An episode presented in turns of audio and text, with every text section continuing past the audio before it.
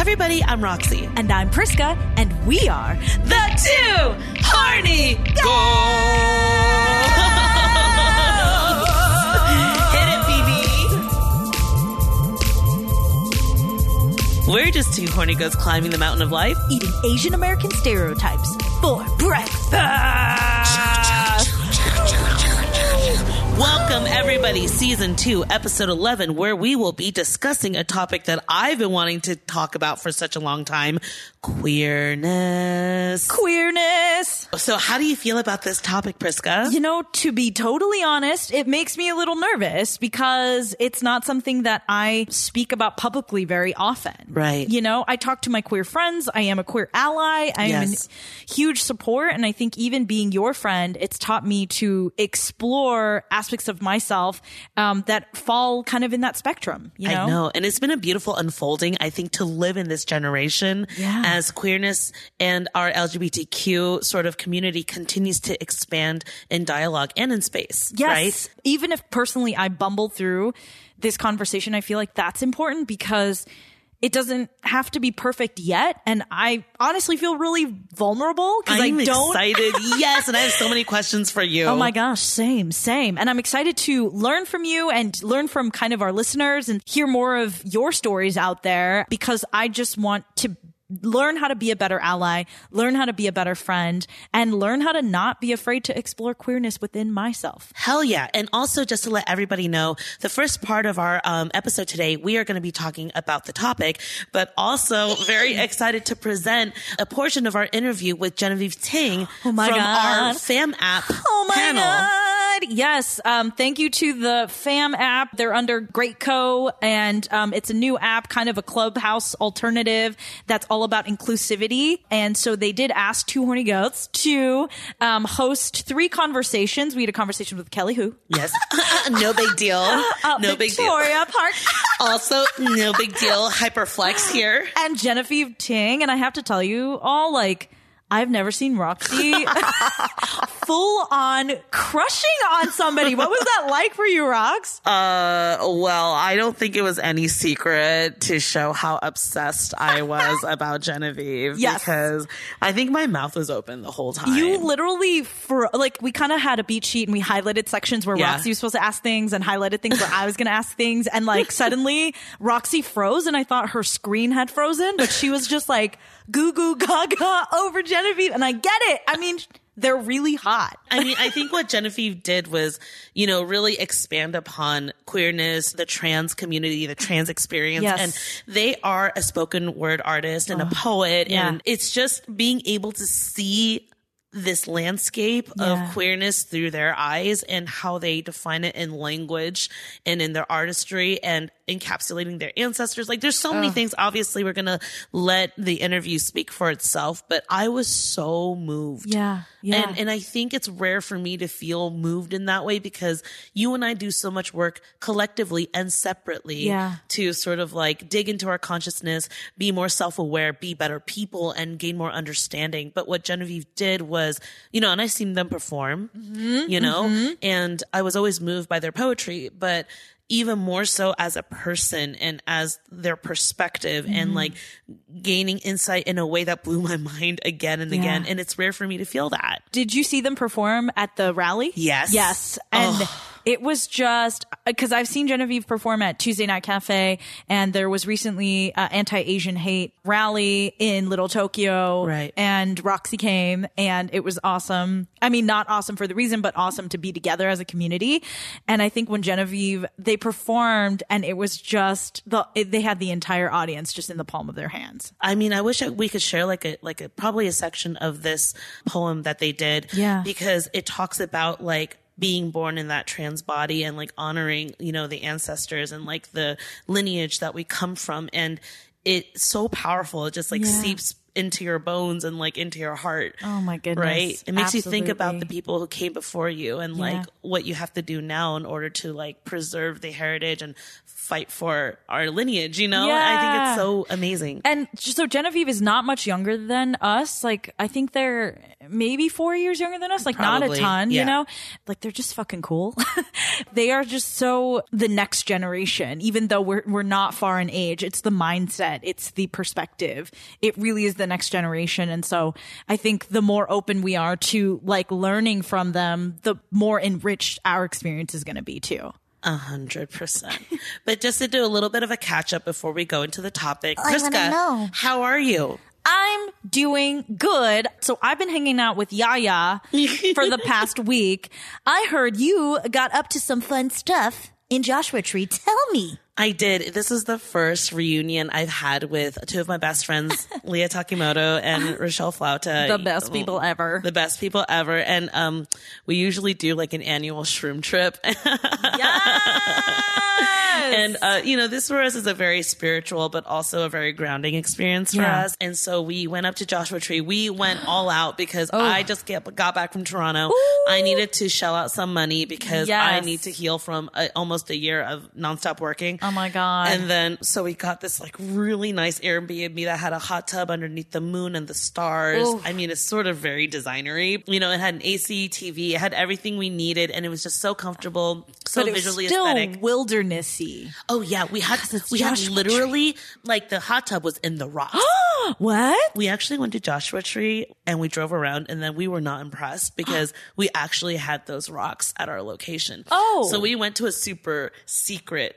What? Area. Amazing. And I love that like anytime you go to an Airbnb and it's like, be careful, we have a septic tank. I'm like, wow, we're in the wilderness. We're so far. I'm kind of bougie. Yeah. Like I need to have a luxury, you know, Thank you. A experience. bidet. a down comforter, Thank and I need the. AC in the desert. Thank you. I need to be, I need it to be 63 degrees in the room with a down blankie. Exactly. And then I'm toasty underneath, but can stick a foot out to be cool. I'm like literally the worst person there is. And I also need like 80 acres of Ooh. just free range desert for me to. to explore in. Have to. When I'm tripping balls. Yeah. I mean, better if there's ostriches, but I mean, not necessary. We made a lot of friends with quails. Did you take a chocolate? Did you take Yeah, we took chocolates. Um, it was extremely. I mean, the clouds were like. Spe- anyways, I don't want to sound like too crazy, but I think it was just really nice to reconnect. And usually, when I shroomed before the pandemic, it was always a spiritual experience. Wow. Like I'm talking to my soul. Yeah. I'm like acknowledging what makes me happy, what doesn't. But this time, it was really just sensory. Like I feel like I did so much fucking digging this past year that. This trip was just like, just enjoy yourself. Yes. Enjoy nature. Enjoy this tree, right? Enjoy the clouds doing a cloud show for you Oh my with gosh. background music happening. Enjoy eating a strawberry and relishing in her seeds and seeing how Mm. juicy she is and, you know, seeing all of that. And, you know, when I shroom, I see everything in hyper HD. So it's like, I think you just notice all the details of everything you glaze over in your day to day life. Yeah. And then you have no interest in social media or your phone or anything. You just want to be with nature. I literally hate everything else. yes. and isn't that funny? Because I think when we are like sober or whatever it is, we tend to be attached to our phones in like a very unhealthy way or Yeah. just to technology. Right. But the second kind of you're in an altered state, that's almost the last thing that you want. because you realize that nothing matters. Nothing matters. Nothing matters. Nothing Yeah. matters. But I had a great time. I'm happy to be back in LA. I know I keep saying this, but LA is my long term love, BB. Like I could go somewhere else for a little bit, but what keeps me here is my community, my people, her messy aspects, her beautiful aspects, all her- the strip malls. all the strip malls, like, like, you know, like the desert, the ocean, the mountains, the earthquakes, give it to me. I love all of it. The wildfires, give it to me. I know You it is know? grounding. It's grounding to be where you're from. And I know you mm-hmm. weren't like born here, but. Right. you you were raised here. You came of age here. You've Yeah. been here your adult life, Yeah. you know? And for myself as well, like I am literally wrought from this ground, you know? And so I, I hear you coming back here has a very it helps like honestly it's like weird, but knowing the ocean is right there is a very grounding aspect to me. Totally. Because like living in Ashland, the ocean was like three, four hours away, Mm. and that was like, whoa, like what the fuck? I can't even imagine being fully landlocked. But like as of right now, I'm like, okay, she's there. I always know where I'm at. The mountains are to my north, oceans to my left, you know? Anything that's not like that would make you feel a disconnect. Yeah. Like even in Taiwan, the ocean's all around us. Yes. Right? Like, whoa. We are ocean people. Yeah, yeah, yeah, That is what totally. we are. Wait, okay, so babe, how was your Mother's Day? Okay, so I know for goatees listening to this, it's it's been a while since Mother's Day. Oh, for sure. honey, I am still processing. Yeah. um, but yeah, Mother's Day, like more and more, and I think this year, just everyone being kind of stuck in isolation, it's become more of a social media holiday than ever. Yeah. and both perspectives are screaming. It's like not just mothers deserve honor or like there are different types of mothers, not just the ones who birthed you or my birth mother means nothing to me. So this day means nothing to me. You it's know, like a triggering day for it's a a, lot of triggering day. people, Yeah. Yeah. And I hear that. And at the same time, I have a mother and I, she's alive and I want to honor her. So it already comes with so many of those trigger points. Yeah. And also then I have friends who are now having kids that are experiencing their first Mother's Day, which doesn't necessarily affect me directly, but it, you know, whatever biological pressure that I might feel gets kind of triggered as well. So Yeah. it's like a multi-layered day. One of my closest friends, she lost her mother about a year and a half ago. And I think this is her, this was her second Mother's Day without her mother. And she was just on my heart and mind constantly the day before, the day of. And, you know, I, I shot her a text. We had a phone conversation and I was just, um, very keenly aware of what she's been going through. And she's just so honest with her grief and so clear with me about what she misses and what she doesn't. Even the things she doesn't miss, she wishes she could have, kind of thing. Very, very, very, very, I wouldn't even say bittersweet, just grief laden. And so I kind of went into Mother's Day, and I hope this doesn't make me selfish, but thinking about my mom and wondering about how many years we might have left, you know? Yeah. I just don't know. Obviously, like we've talked about, like a lot of my aunts, like they, one of my aunts, she got re-diagnosed with cancer and within three months she was gone. So I think I have a little bit of that trauma of like at any moment I could get the call that we only have 12 weeks left with mom. And so I, I went into Mother's Day just like, I want to appreciate her. I want to do something special. I want to savor every moment because I know that future me will look back upon this time and be like, you bitch, you didn't appreciate her more, you know, or just wanting to relive it. And all of that is like nice and, and great. And I'm glad I had some sort of perspective on it and whatnot. But then you get in a room with your mom and after about five minutes, all that just kind of goes away. You know, like all of your like intention setting, all of your like it's gonna change now. Yeah. You know, and then you've been reading Crying in H Mart, Oh, you know what I mean? And so you're just like, I need to appreciate everything that I have right now, right? Exactly, exactly. I was just like keenly aware of like how much I should be appreciating, but then at the same time, it's still our dynamic. Yeah. And I don't really have anything good to say about it other than like if you're going through it, like I'm with you. Like our relationships with our mothers like are never perfect. They're you super know? complex. Yeah, and I did a talk with Great Co with Leanne Yeah. um, about the mother wound, and I was kind of like going into it. I'm like, I'm fine. And then at the end of that conversation, every one of us was like, like you know, this is so heavy. Anyway, we go into Mother's Day, and you know, my dad's a pastor, my mom's a pastor's wife slash translator slash like youth minister. They've devoted their entire lives to church. And I'm a pastor's kid. And while I really appreciate my parents and I think they are unconventional in certain ways as pastors, it really, really dictated my childhood. And I think I married a pastor's kid literally for that very reason because Yeah. we can relate to each other on a way um, that I have trouble relaying to people. And I have really annoying habits of putting other people before my husband and he is the first to call me out but the first to like understand and and vice versa. So you know I think that it's a trigger point for both of us. And so, you know, it's Mother's Day and they had just gone back to church in physical, physical church. And so they were at church in the morning. And then, you know, Abe and I were like cleaning the house. We're preparing for them to come. It's kind of the first time my dad has come over to our house. Like we're, we're pretty excited. It's post COVID. We're vaccinated, you know? And then I get a text right after their church meeting and my mom's basically like, Oh, sorry. We actually have a Zoom meeting, a church Zoom meeting at 7 p.m. We'll come over like 5:30 and then we have to just leave early.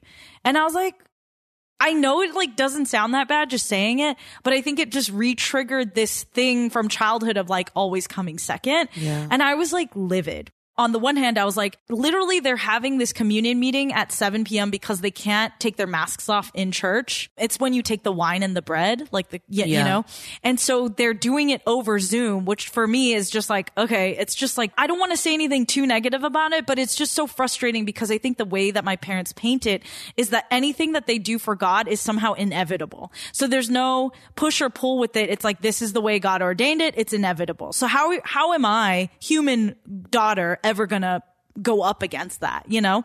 And then so basically like we have this argument where I was like, yo, this is really hurtful. Like, this is really hurtful because we've planned this entire night for you and now it's truncated and gonna be rushed. And I'm feeling like not appreciated, you know? And yeah, I'm your daughter and I'm so used to bowing down to whatever schedule you have for church, you Yeah. know? Um, and so it wasn't just this one event, but it was just triggering a multitude of various situations. And I think it only made it worse because my dad was like, no, no, no, no, no. There's no reason to be hurt. Cause I was like, I'm really hurt. No reason to be hurt. No hurt. Your mom and I made this decision to put God first way before you were ever born. This has nothing to do with you. Yeah, but it, but here you are communicating to him that you are hurt. Yes. He cannot tell you how to feel. Exactly. And you're communicating what it is that you're feeling and they have to be held accountable for for their actions, Yeah. you know? And it's like using that religion thing to sort of deflect any accountability on how it's making you feel. Exactly. Exactly. And it was just so it was so reminiscent of my childhood. And now I think that they're older too. They're like, no, we spent so much time with y'all.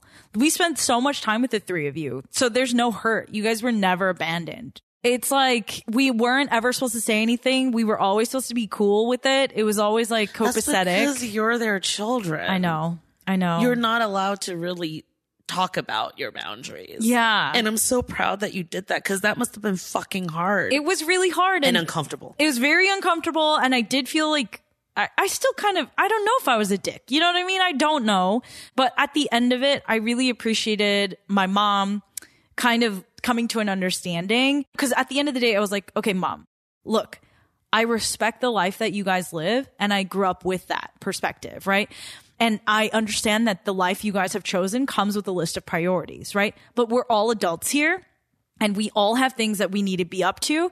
What happened? Like, I don't share your priority system, but I respect you. And I was like, my goal is to maximize my time with you. Yes. It's Mother's Day. Okay. Hundred percent. And so, like, essentially what that means is you double booked yourself and you chose church. That's how we have to kind of look at it, right? It was the same time slot. We had them from 5:30 to 9ish, you know, that was kind of the window of like a family hang. And you were double booked on accident, you forgot, but because you were double booked, you're an adult, you make a choice. And when you choose, there are consequences to your choice. And people can be affected and hurt by your choice. Being a religious event does not absolve you from it hurting people around you. And I'm very, very respectful of the sacred. I'm very, very cognizant of the importance of it, but I don't appreciate when an arbitrary kind of meeting becomes inevitable because some deity has somehow ordained it, even though I know it was just a meeting they had with people, flesh and blood, that decided poorly a time slot and for, and everyone literally forgot that it was Mother's Day. So I'm like, where do we want to draw the line here? Sorry, I'm getting worked up clearly, but like, where do we want to draw, draw the line here? Because like it, the Bible says honor your father and your mother. Well, I know Mother's Day is a is an, a fake event created by greeting cards, but nonetheless, it's something that we uphold in this country and celebrate in this country. So, like, where are we drawing the line here? Where does obedience actually fall? And these are the questions that I constantly wrestle with. And it was just, it was a frustrating situation. So in the end, sorry to wrap it up, you know, I kind of said, let's not do it at my place this time, even though Abe and I had prepped stuff. I was like, you guys can come next week when my sister's in town. And we did something at their place and it ended up being fine. And I, I'm glad I didn't like lose my, I didn't like say anything I regretted. I'll say that, you know? Yeah. I feel your pain when you just told me that. I Yeah. mean, you told me before we started recording, but again, like just hearing it in more detail and how it still affects you now weeks afterwards. Yeah. And when we were growing up, we were people pleasers because we had emotionally neglectful parents. Yeah. Whether they wanted to or not. you know? totally Mhm. but but in doing so it made us strive for their attention for their blessing for their recognition and i think like as we get older and we're having the conversations about like mother wounds or reading books like crying in h mart Yeah. and we want to honor them as and we know that like there's like a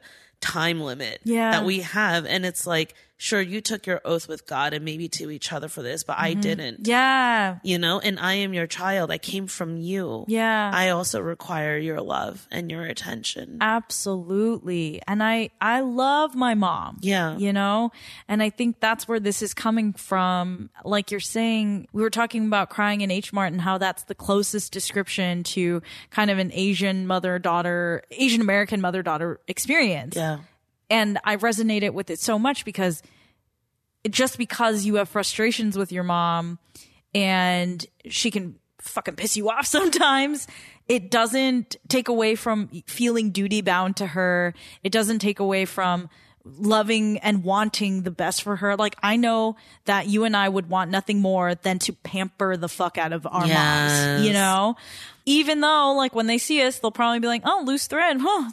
So you poor?" Like, you yeah know? it's like, You're what are you doing wearing that jacket it's like is that from like are you is it a poor person's or a homeless person's Why is jacket it always poor? it's always it's just like oh it's it's torn it's it's like you know ugly and it's like you shouldn't wear that or else you will be poor Yes, and there's nothing worse than like when you think you look really beautiful and your mom comes up and tries to like wipe something off your face, and you're like, God damn it! I know, and it's kind of crazy because it's like Priska and I are deliberating because Yes. we know that our dad's episode was like a mega hit, Yeah.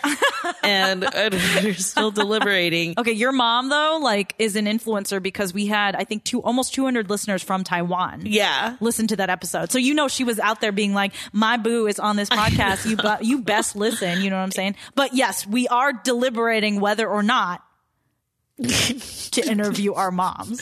so if you think that we should email us, hello. Two horny goats. yeah that's a big one. And it's funny because ever since the dad's episode so you all know when we started the podcast my mom was like what's horny? And i was like ah, horns goats you know? And she was like don't embarrass the family. And she's like i want nothing to do with this. And then she listened to the dad's episode and ever since she's been like giving me interviews every time i see her really? yeah, she's basically like, so when I was young, we used to do this and not this. And I'm like, oh, So she's basically like, "Where did you get your chops from?" It's clearly from me. That's and literally- I'm also auditioning to be on your podcast. So even though she will never admit that, Never. Let's let's she's be ready. real. She's ready for it. Michelle Liang is, they're both ready. They're both ready. Yeah. That was so awesome. Thank you so much for sharing that, Priska, because I know that that's hard, but also like when you ring with so much positivity and truth, I know that so many of you all that are listening resonate with it. Yeah. So it's part of the work that we do. Thanks for listening. Uh, just to sort of tie this back in with our topic of the day, what I find really enlightening about Genevieve's interview later on is, and also to discuss queerness, is that it's an ever expanding form and conversation in our daily life nowadays. Like it is everywhere. Mm. Yeah. Also, Pride Month is coming up in It's a few coming, days. yeah. Right? It's more nuanced than ever. Yeah. And I've never felt more happy and proud, but less equipped to talk about it because I feel like it is evolving at a rate that I, uh, you know, am excited to continue learning about. I also think that there's a freedom in it now Yeah. where people could get to actually self identify Yes. however the fuck they want to. it's like being able to like finally like go to Chipotle and choose exactly what you want instead of just getting like a like a like a frozen meal. You know what I mean? Yes, yes, like yes, that's like just given to you and that's all you get. But now you get to go and like customize like your experience. Let's say oh Yogurtland, much oh, better. Oh, Yogurtland's Fuck are really good in that. But I also do love Chipotle. I do love And now Chipotle, they yeah. have their new quesadillas, which is And the fucking cauliflower fire. rice that they sell, they you have to like spend like an extra two bucks on. The cauliflower rice is really That's good fucking too. slamming. Okay, keto, yeah. But it's like being able to go to Yogurtland and choose exactly what you want to represent who you feel you are. And it can always change. Every time I go to Yogurtland, my order changes. There you go. and know? that is the perfect analogy for how we're going to be discussing queerness today. So beautiful. But let's talk about like sexual identity and let's just talk about our sexual preferences. Let's Yes. just talk about how we deal with queerness within ourselves. Yeah. And as a general topic in the ever changing language. Yes. In and our world. I just want to say, like, you know, for me, growing up in the church, there always was an inherent fear of exploring gray areas, right? Yeah. Everything was always black and white. And I am so much more open to it now. I am in a heterosexual marriage, like I'm married to a man. And I don't think that can, that takes away from an exploration of, you know, who I am and how infinite we all can be. A hundred percent. Mm. Because if there's anything that we sort of, I guess, empower everybody to do, Yeah. is that you could be anything you want. Yeah. And you have permission to change whenever you want to. Mm. You really do. So, Rox, can I ask you? What was the first time you questioned questioned your heterosexuality? Yeah. I mean, I grew up in Diamond Bar, you know, for my The land of plazas. the land of plazas. Pretty much where I live now. So much plazas. So much so much plaza. convenience. It's so much boba. Always parking. I fucking love it. You can park anywhere. you anywhere. can park anywhere. The freedom of parking. Anyways, uh, uh, that's for another day. Yeah. But I, I, you know, I never knew about. I mean, there was discussion of like gay and lesbians, but they didn't really appear anywhere in our life, right? Yeah, let's set the scene. Like Will and Grace was like the only representation of a gay of two gay like men. Yeah, and that's not Yeah. like our usual like sitcom repertoire No. either at, at dinner. Like, No. and then we um, living in Diamond Bar is a bunch of Asian American families, Yeah. nuclear families. Like everybody's just like in the same sort of up and up, Yes. right? And so, trailing off of our last conversation Mm-hmm. on masturbation and pornography, I realized, and I mentioned this in an episode prior, that what titillated me, no pun intended, Titillated. Ooh, that's a fun word. To, Titillated. titillate me the most when I, you know, managed to sneak upon watching porn was I just love women's breasts. Interesting. And that was the most lady puddling like sort of effect is when the breasts are revealed to me. the dick didn't turn me on. Seeing the pussy was all right, but it's like something about the breasts and I how would supple they were. they're just or- gorgeous. Yeah. And I like want to touch it. I want to kiss it. I want to do all these things. And I'm like, holy shit, there's something wrong with me. I'm like, there is Ah! Yeah. definitely something wrong. Wow. Because why am I looking forward to the woman unveiling herself rather than Right. the man? Did you try to suppress that? Of course. And Mm. I was like, there's something wrong. Um, that's not, I shouldn't be attracted to that. Mm. I shouldn't be attracted to a woman's body.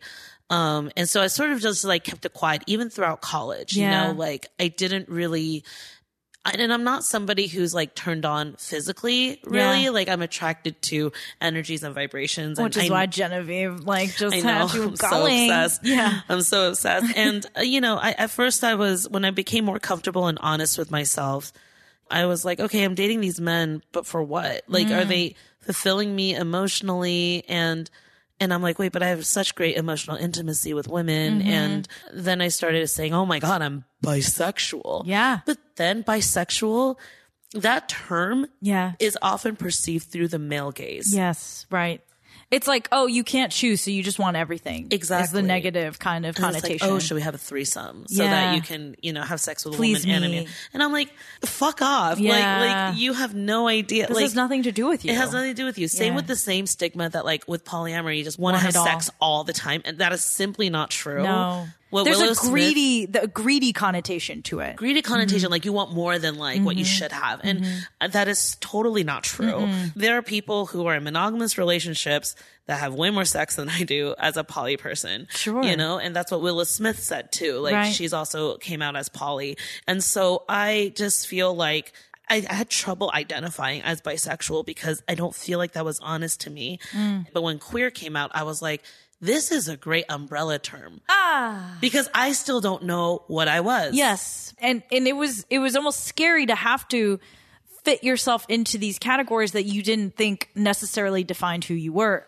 Exactly. And it's like suddenly everybody started coming out with all these other terms. Yeah. Sapiosexual, demisexual. Right. And um I'm like, what what? Yeah. Pansexual. And you didn't find one that that hit on something for you yet.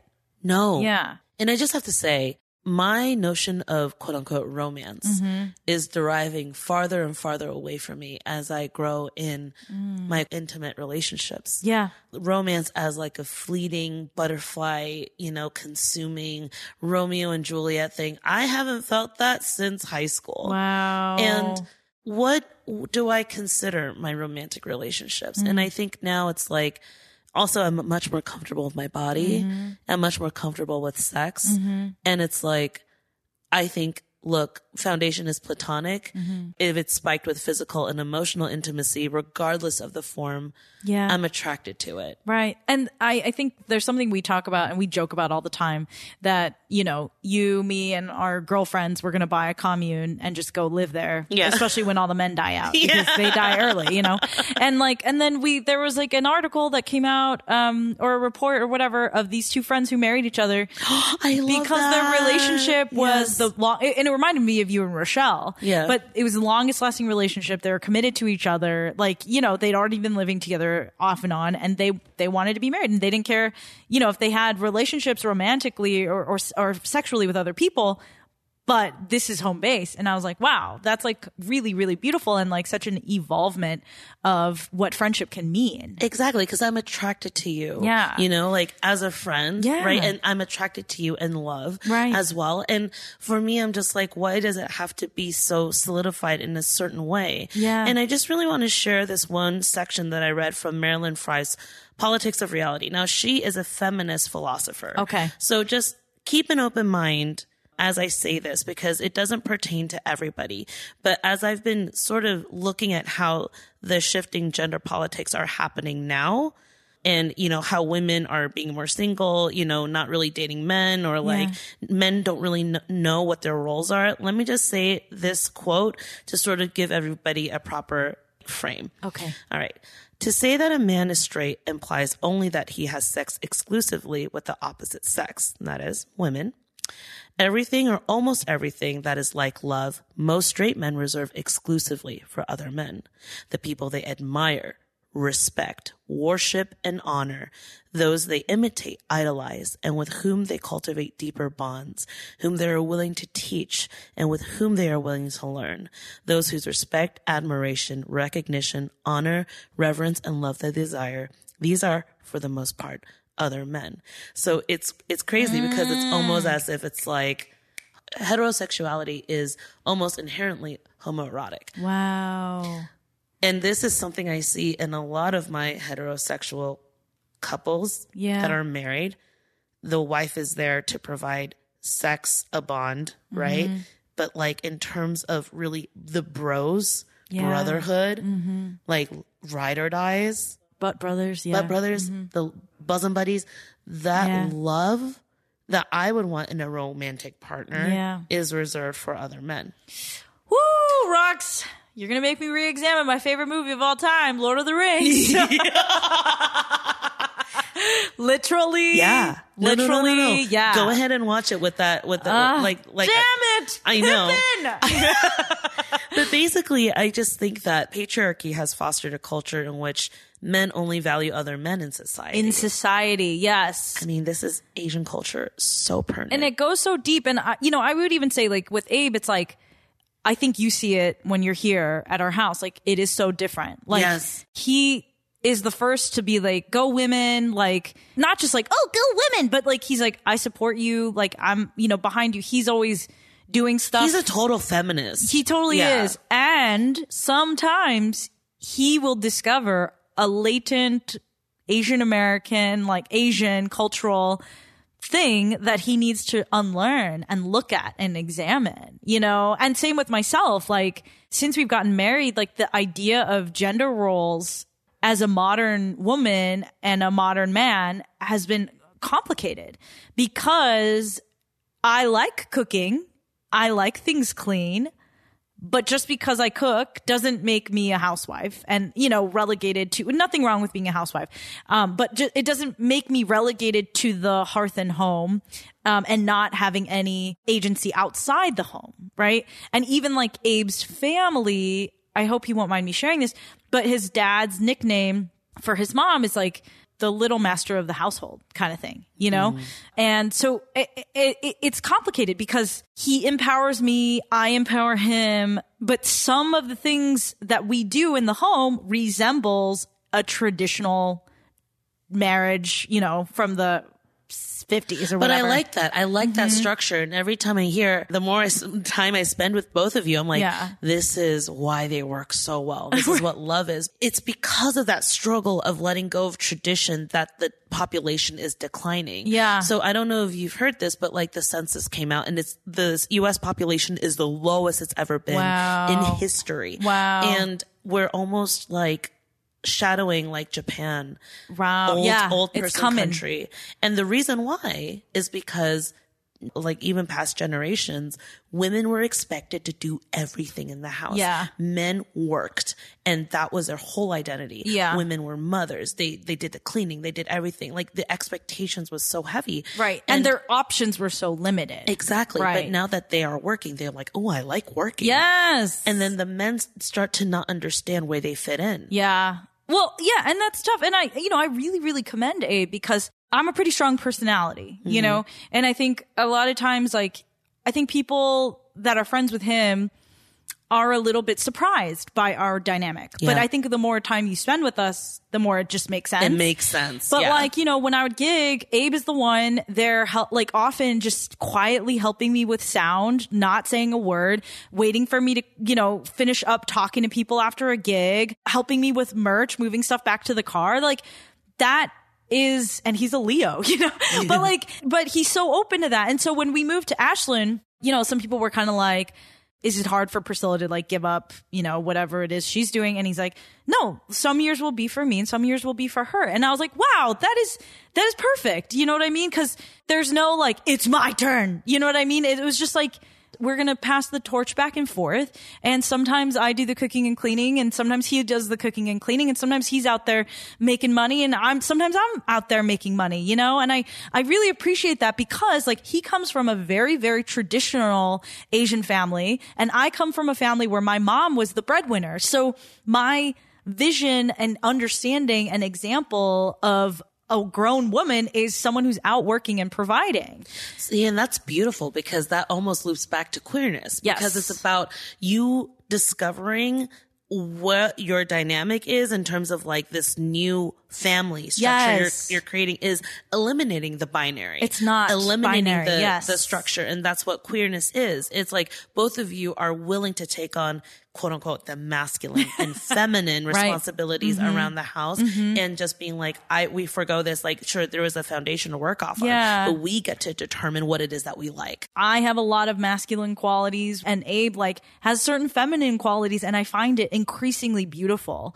You know, and as we kind of grow and become more comfortable, I think we both kind of kind of move toward the center. Abe always says we all meet in the middle. It's an experience that I wasn't anticipating, you know, mm. in in getting married, I think I probably had all these preconceived notions of what maybe like I read a lot of books about like footbound women in ancient China. Oh, gosh. so like in my mind that was like installed software somewhere, but like this idea of having to sacrifice your autonomy, of sacrificing your options, of sac- you know, none of that was true.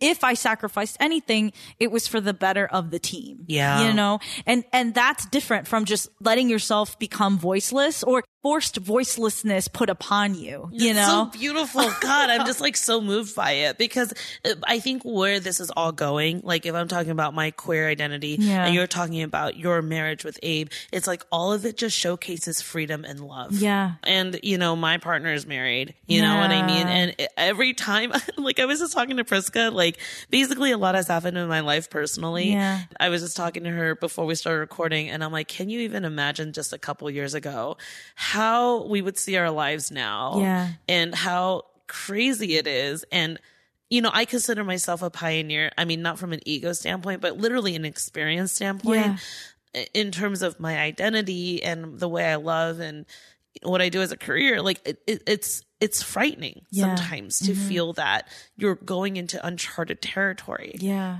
but like I'm gonna cry. Mm. But it's like it's just nice to be in a support system, in a community where all of this is safe, and like just hearing Genevieve talk with such so much warmth and honey, you know, about embracing the differences in us, like The spaciousness, the spaciousness. spaciousness in us, like that's what makes all of this so beautiful and worth discussing time and time again. 100%.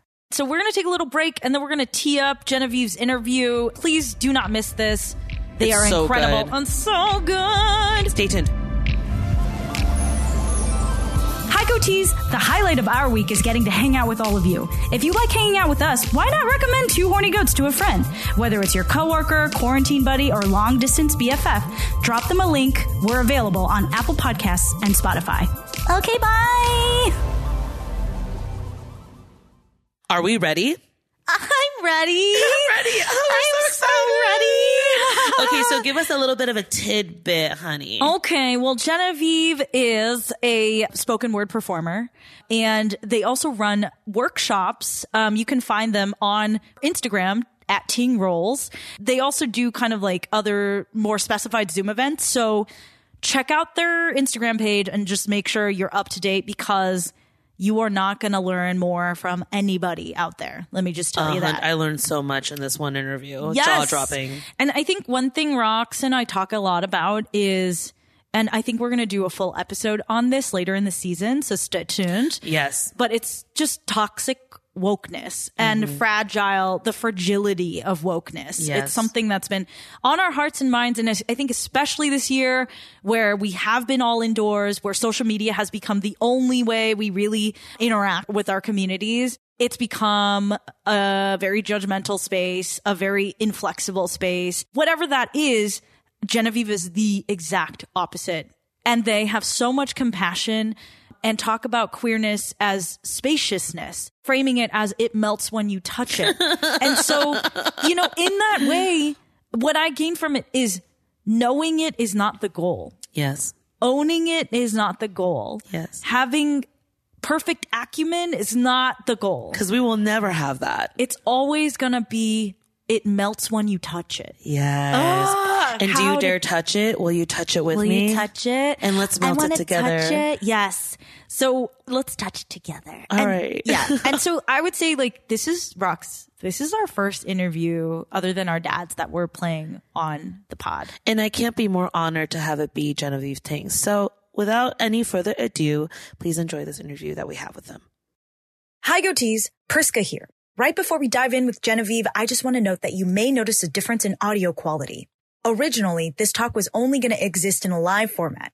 We recorded our Zoom call on a lark and we're so glad we did because the content of this interview is too important not to share. So we hope you don't mind a few audio artifacts here and there. Thanks again to the FAM app and the Great Company for giving us space to host this conversation.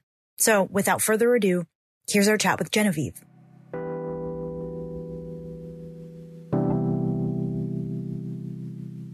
Genevieve Ting! AKA Ting Rolls! Ting Rolls! Can you all hear me?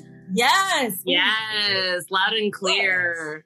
You sound yes, yes. Yes. Oh, thank you, thank you. We're so excited to have you here today. And I just want to tell you that, like, the last time I saw you live with your spoken word, I just knew I was like, oh my gosh, not only are you so good at what you do, but you really take all of us on such an emotional journey that, like, transcends the present. Like, Yeah. it really makes you think so deeply about the world where we come from, our bodies, and our consciousness. And I, I just know that you're like you must be such a spiritual person and you're such an old soul. Like i look at you and i'm like they're in such a young body you know i mean? But like, but like you're, you're yeah but you're so forward thinking like I, I think that you're seeing years into the future you know so i can't wait to really like dig into this conversation and ask you about that because it takes a lot of courage to be able to know yourself and to speak your truth at such a young age in the face of so much adversity. Anyways, I, I'm just crushing here a little bit, but So uh, crushing, tell us yeah. a little bit more, or Genevieve, tell us a little bit more about like loves me, loves me not. And then I also saw this Instagram page that you created that's like everybody is, is beautiful. It's very hot. Very I'm hot. just like very so hot. into it. It's, oh, it's very hot. It's Yes, very hot. yes, Yeah. yes, yes. It's so Um, good. Yeah, wow. Thank you guys so much for having me. Um, and it's so kind to hear both of the ways that you have described me. It's so funny, Priska, like hearing about how we met because I too have like seared in my memory the time that we met at TNC. Yeah. I and it's very gracious of you to say that my poetry was good back then. I don't think it was good back then at all. But what I do remember is like hearing your voice, and I was like, I tell people this all the time. I'm just like, I feel like you have one of the most like truly in the essence of the word, like powerful voices I've ever heard. Like every time I've ever heard you sing. And I feel very privileged that I've gotten to hear you sing live as many times that I have and for free. Like the fact, yeah, I, I'm, you know, there's so many artists and like people we've been connected with, like because of TNC and in Los Angeles, but like you are truly like a rare gem that every time I've gotten to see you, I feel like deeply moved in my body oh because Oh your voice is like it feels like this tether to like what you're describing, like another world, another place. So I Oh just my want to thank you. I'm literally sweating. Like I Yeah. appreciate you so much. I'm such a fan of yours, and I just think we had a mutual, cru- like a mutual talent crush. And like I was like, Roxy, you got to get in on this. So we, I am happy to be in this sandwich right now. I Just know. the juicy filling that doesn't really have any nutrients, but I'm here to be salty. You know what I mean? I'm here to add some ready. savory seasoning to this We mix. need that umami. Yes, How do to Oh, get that umami, you know. dried shiitake. Well, Yeah. it's just so beautiful, like seeing this because you raise people up with your words. I want to ask you, just as a human being, do you feel hopeful right now? Yeah, I feel like that's a, a loaded question. And I really appreciate what you were saying before about my work and it feeling. I'm not that young, by the way. Maybe I look young. I think everyone is young. Shiseido, right?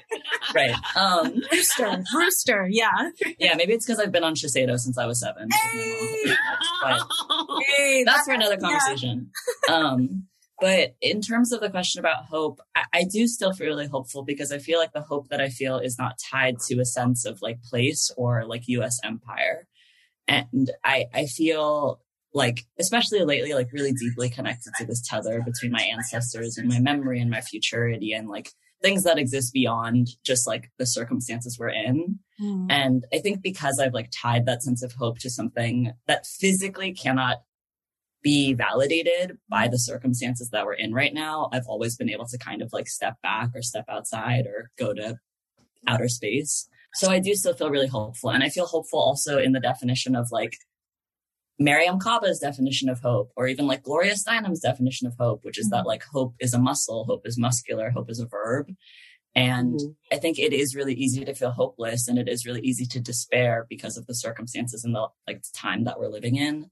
But like, what does it mean to ground ourselves in something deeper and more spacious than US empire or white supremacy or you know, like what we have. So yeah, I, I am still very hopeful. And I think that people who know me really well often comment on the fact that like, it takes a lot for me to like despair, I would say. It takes a lot for me to like actually reach a point of like, oh yeah, I feel hopeless about something. Mm. Mm, I want to get to know you through this conversation personally. I know that uh, Let's do it. Jessica had she had you know the, the time and privilege um to get to know you you know many years before you met beautiful glorious roxy And, um, i just also want to say you're gonna love me too yeah.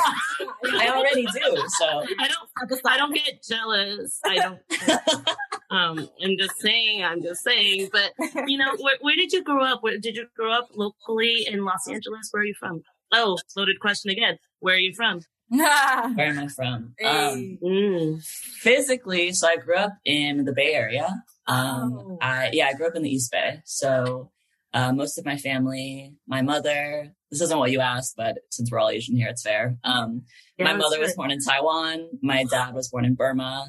Um, but I am ethnically Chinese and French, and so yeah, I grew up in the Bay Area. Most of my family's up there, and I came down to Los Angeles. Um, and I went to USC. So yeah, that's I've pretty much just been in the greater like Los Angeles area for the past nine years. a big part of my curiosity about you is when you first found this identity or at least a direction in where you were going. Did you ever feel lost about that? And what were you exploring during that transition down or in that time at USC or, maybe afterwards? You know, like Yeah. where did this foundling, you know, start to cement itself within you? Um, I would say that going to USC was about being lost. Huh. Um, like, and I mean that in like a not interesting way. I just like for college was a very weird time for me. Like the first few years, I just spent it like intensely drinking and partying and like had no sense of self really, You know? Same, as one does, as one does. Yeah. And would you go there to study? Um, I studied communication with like a minor in screenwriting. So Mm. the, the good the good thing about going to USC is I wouldn't be connected to any of the like AAPI spaces that I am in now were it not for the people that I met there. Like I met the amazing Alex Kanagawa and Andy Sue and all kinds of people. Andy who connected me- Yeah, who connected me to TNC. Like I only literally did the open mic at TNC for the first time when I was a senior at USC because my friends were like, you should go to this and try it. And I did it. And then I performed at TNC from there. So like I would say that I I didn't know who I was really until like the end of college. And I'm actually really grateful for the time that I spent like not knowing myself and actually like reintroducing myself constantly because that process and that like reintroduction experience is something that I'm doing every day now. And I mm-hmm. I don't know if I've ever fully like found my identity. Like it, I don't I don't really call myself a poet or I don't really call myself like an activist ever because I don't really part of it is an imposter syndrome thing, but part of it also is just like the naming feels so limiting at times. And Mm-hmm. yeah, I, I get kind of bogged down by like the limitations of language a lot. And I'm sure we can get into more of that when we talk about other things. But yeah, I, I actually really like that I don't know who I am a lot of the time. Hmm. And I find a lot of joy in the unknowing. I fucking love that. I, I love how you just in those words and what you said just now gave permission to anybody listening that you don't have to be labeled or be seen in a certain way because we all know that labeling means it's the other person's inability to see you through their eyes in a certain way. Like it's because they want to identify you through their lens, mm-hmm. right? Oh yeah, I was just gonna say. I also feel like a lot of it is like colonization is about like placing things and like naming things in order to like get them, and Yeah. Categorization actually just feels like violence a lot of the time. Like if I'm forced to limit who I am, then I can only be this one thing, and then I, there's such a scarcity applied to like naming. And I feel like the real joy of being queer and being non-binary and also being trans is like I don't have to limit myself to one thing, and in that spaciousness is infinite possibilities for myself. And yeah, so I think I think a lot of it is like colonization and the fictions we've been taught about ourselves and being forced to name.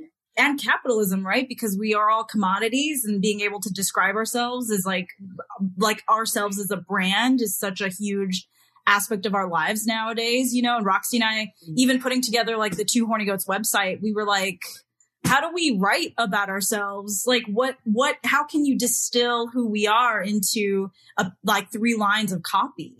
You know so yeah i think like what roxy's saying that is so like i know you talk about spaciousness a lot but that is such a forward thinking expansive way to kind of couch it you know Yeah, totally. I just I think there's so many fictions that we inherit that weren't ours, and a lot of them have to do with exactly what you're saying: capitalism, patriarchy, heteronormativity, cisnormativity, white supremacy, and I, I do love to read, but I don't like to read these particular fictions anymore. Um, and yeah, I just I feel like there's so much more that we gift ourselves in that spaciousness and in that allowance. Um, and being like, yeah, I don't know, like I'm a snail or I'm the sky, I'm a lot of things, but I Oh. don't like to limit myself.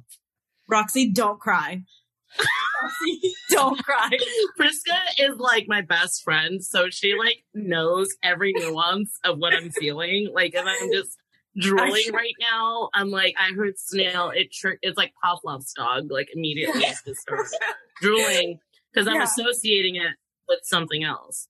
But but Genevieve, you know, take me a little bit through this um, unbreaking process because you're talking about like sort of breaking through the confines of what society has told us to be. Was this difficult in your home environment?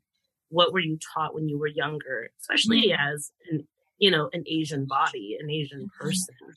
Yeah, I think that I, so I grew up with two parents and two older brothers. And, you know, for the vast majority of my life, I was socialized as an Asian American woman. Mm-hmm. And I still feel a great connection to like the femininity that lives inside of my body. And I don't identify as like a trans man or as a man. I mm. will maybe joke that I'm a dude, but I mm. like, for the most part, just feel a lot of, again, spaciousness in my gender. And I, I've been really lucky in terms of my family accepting my queerness and accepting my gender identity. And when I first came out to my parents in college, like the way that I did it was I watched the movie Blue is the Warmest Color. hey that that wrote- pussy looking was that seven and a half minute minute long. Yes.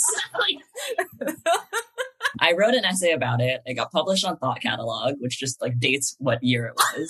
Um, and 2014. 2013, yes, exactly. Yeah. Um, and I sat my entire family down at Thanksgiving. I passed out five copies of the essay and I made all of them read it with me. Wow. And, Oh my god! and that's how I came out to my family. And the essay I look back on in some language I disagree with, but the basic premise is still pretty much the same, which is how I feel now, which is like, I don't like to label myself. I don't like to say that I'm strictly one thing or the other, even though I might exist in different like politicized terminology. Yes. Um, but I was really lucky. Like I've been really lucky that I have always had this like curiosity built into my experience of my identity. And that's always been kind of encouraged. Like for an Asian person, both of my parents are very open and very welcoming. And my father is one of the goofiest and like silliest people that I've ever met, especially for like an Asian man or an Asian masculine person. And I feel very blessed that that has been sort of my template for masculinity as I've gotten older. yeah. Like a um, softness there. A softness, yeah, a like consistent softness, like a Mm. relentless softness. That's so interesting because Priska and I also have very wonderful father figures. And it's allowed us to be the people that we are today. And and that is so important because I'm like, how does one come through like you like this in such a uh, groundbreaking through the cement sort of way? And I, I also just want to pinpoint that like when I first watched Blue is the Warmest Color, that movie changed my life. Like I was so shook after watching that movie. But then last year I watched um what is it? Portrait of a Oh, Portrait of a Lady on Fire. Yeah. Portrait of a Lady on Fire. I watched that and loved it. I went back and I watched Blue is the Warmest Color and I could not watch it. It was just, I could not watch, I could not, I could, it, it's so, it's so male gazy. Like it's Oh, yeah. so male gazy. And I, I just, it's, it's just mind boggling. Like at that point, like five years ago or uh, how many years ago that movie was made, how it shifted, you know, my queerness. And now like I'm like seeing movies like this made through a female gaze about lesbian relationships and then going back and watching that and I just like it's it's so like I don't know if you've Yeah. seen it recently but it just feels different. No, I, I haven't been able to see it again, just kind of since that time, especially because of all of like the controversy with the director and like the Yes. experience Oh, of yeah. voyeurism that happened. Yes. I honestly wish that my coming out movie, I wish that I had, I had seen The Handmaiden. and Oh, yes. Oh my god. Oh, Oh, you know what? 'Cause that's my actual favorite movie. I love And that movie. It was so kinky. It's so it was so kinky. So We're talking about the Korean one, right? Hell yeah. yeah. Okay, okay, okay, cool. Yeah, yeah, yeah, yeah, yeah. SNL just did a perfect parody on Ammonite and um Portrait of a Lady on Fire. Did you see it? It is. I'll show it to you, Roxy. Like it is. It's literally everything problematic about these movies and how like I I don't know, just like predictable and like Yeah, it's like every trope of like a lesbian romantic film, period. Period piece. I think it's called like lesbian period piece or something. yes. And it's like the, the joke review is like, I mean, of course I'm gonna watch it, but like, And it was like you get one every year or something. yeah, exactly. Oh, Yeah. yeah. but yeah, it's also hard to find just like porn that I want to watch nowadays because so much of it's not ethically made. So much of it is still male gazy, even if it's made by females because of like what people are used to putting in front like of people as porn, you know? And so that that's its own complicated journey. Yeah, it's actually funny you say that because I was just talking to my best friend yesterday about how she was like, I think I need to like stop watching porn, and I was like, tell me more. and she she was like, there's so much about the conversation about like porn that's like very complicated, but she was like, at some level, like the psychological impulse to like get off in the way that porn has been like constructing intimacy is Yeah. like confusing at times because it's hmm. like your body is reacting to at times like violent displays of like sexual intimacy Yes. and the idea that you have to like get off to that in certain like situations can be like complicated. I'm not saying that's happening for everyone, but I think at some level, like It is- exists. It exists, and it kind of like informs how you might feel. So yeah, I, I mostly say that because like I didn't watch any porn for the longest time. Like I Yeah. just like, like was a nubile baby for so long. Like definitely like pleasure centric and sensual, but just like didn't watch porn. Yeah. And only recently, because I'm now on testosterone, have I had this like stronger urge to like Oh. watch porn. So- Interesting. How has Yeah. that been like for you? Oh man, it's it's a whole journey. Um I so I, am non-binary, but I also identify as like transmasculine because it's about presentation. Right. Um, also identify as a lover boy. Um, Hey. that's, yeah, that's something. Um, but yeah, no, it's been, I, I don't know. There's a lot to it. There's the emotional side of it. There's like a spiritual side of it. There's the physicality that's changing. There's, there's just a lot that I'm sort of unpacking all the time um, Yeah. with tea, but I'm really, I'm really grateful to be, to be on it right now. You've read all the things, known all the things. What's something that still surprised you? Because I've heard some accounts where it, it can just be really intense, like you said, emotionally, or like even the way like thoughts start rushing, you know? The two biggest things I noticed were one, how horny I am all the mm. time. I could Which be on the podcast, two horny goats. We could be the three horny goats, even though you're a Libra. Okay. Two horny goats on a scale. Yes. Horny scale. Um, um, yeah, it's it's disturbing. I like woke up one morning. This has never happened to me. My friend described it. She was like, "You had a morning wood." I literally like woke up because I was so horny. oh, and, like, wow. That's just never happened, and like it- it's it's just I don't know. It's just really interesting to like experience that. So that's been like the physically most surprising thing. right. The second thing that I've had to adjust to is my voice. Like my voice has just changed Oh, wow. significantly over the past three months. And I have many thoughts about it and I'm writing many poems about it, but it's, yeah, it's, it's, it's an irreversible change. Uh, some other things can stop if you like stop taking tea, but my voice will just stay like this and will continue to deepen. So yeah. Is there, like, as much as there's celebration, is there a grieving process for things like that?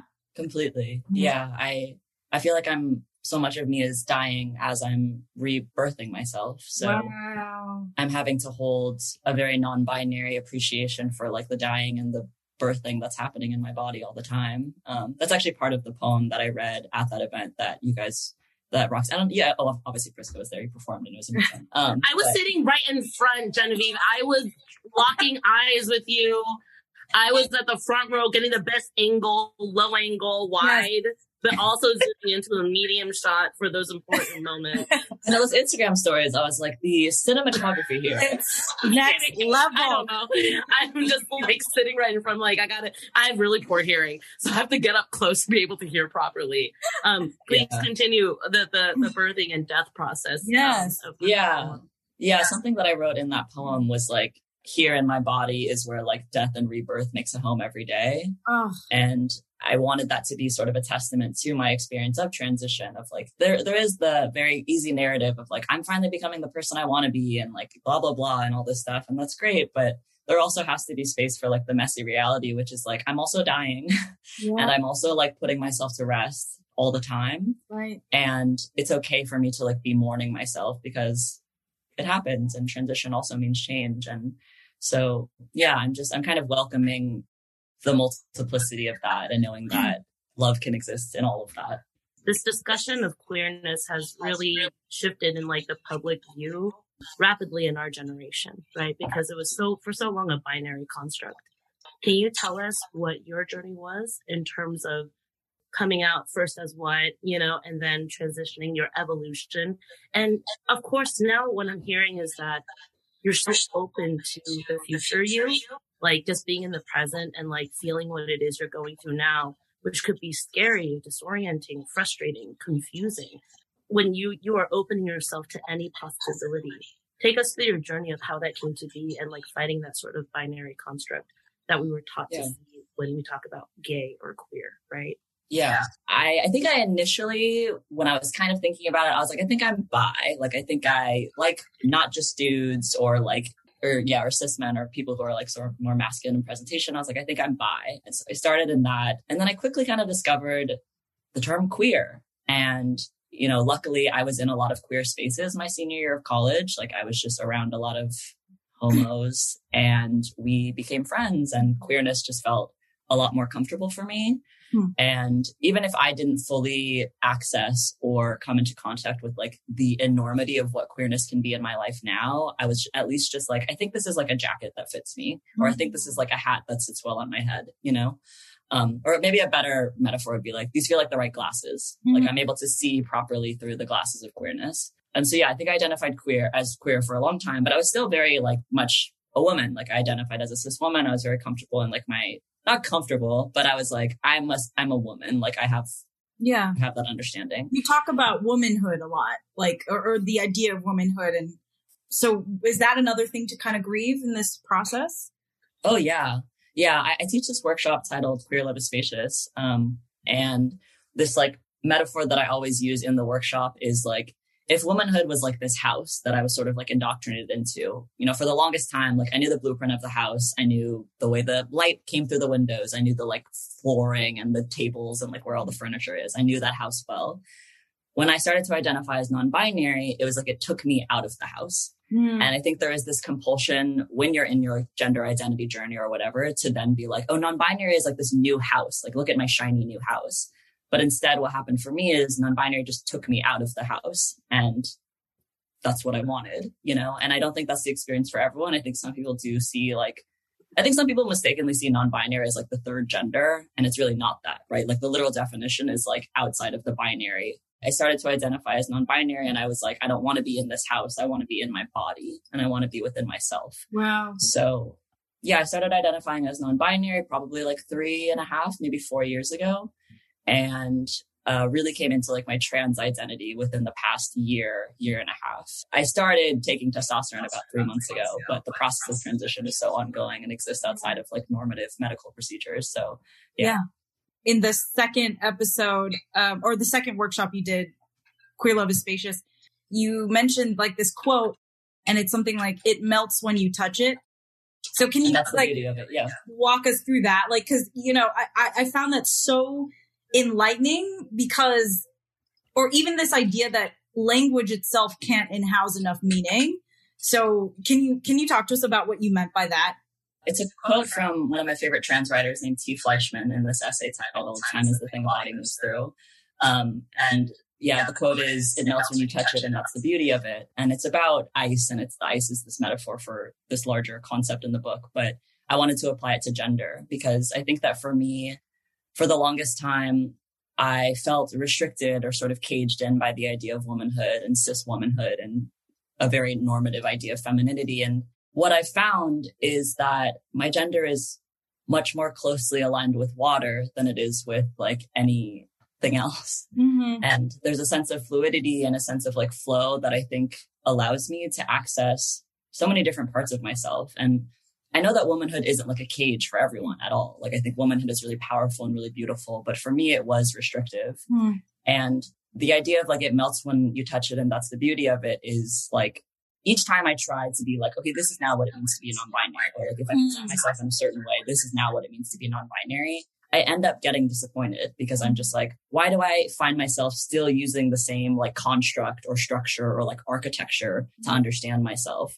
Why do I need the structure so badly? Mm. And then I'll have this moment where I'll just be like, then let the structure go, let it die, like let it dissolve, let it decompose. And then I'm able to see myself better. There's like a really beautiful Japanese poem of like, now that my house burned down, I now have a better view of the moon. You wow. know, like it's just when I let these things go, what can I let myself see instead? Yeah. And, you know, I think I can feel Roxy just being impacted by what you're saying so deeply because I love this friendship knowing. I know. Stop reading me. One of the things that we talk about on our podcast is Ro- Roxy always says like people are unable to categorize her and, and your kind of deconstruction of this constructed need for categories is, I think, uh, Roxy, it's it's really hard to put into words, because I live and work in a very systemic sort of career, right?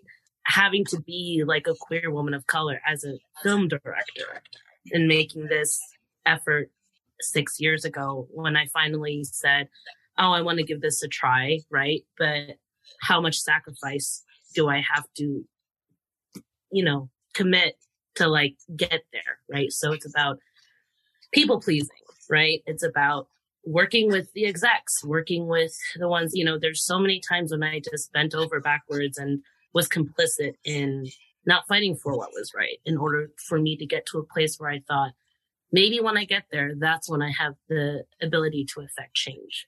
And so like hearing this is, is really powerful for me because it's like, well, what if I just gave myself that permission a long time ago?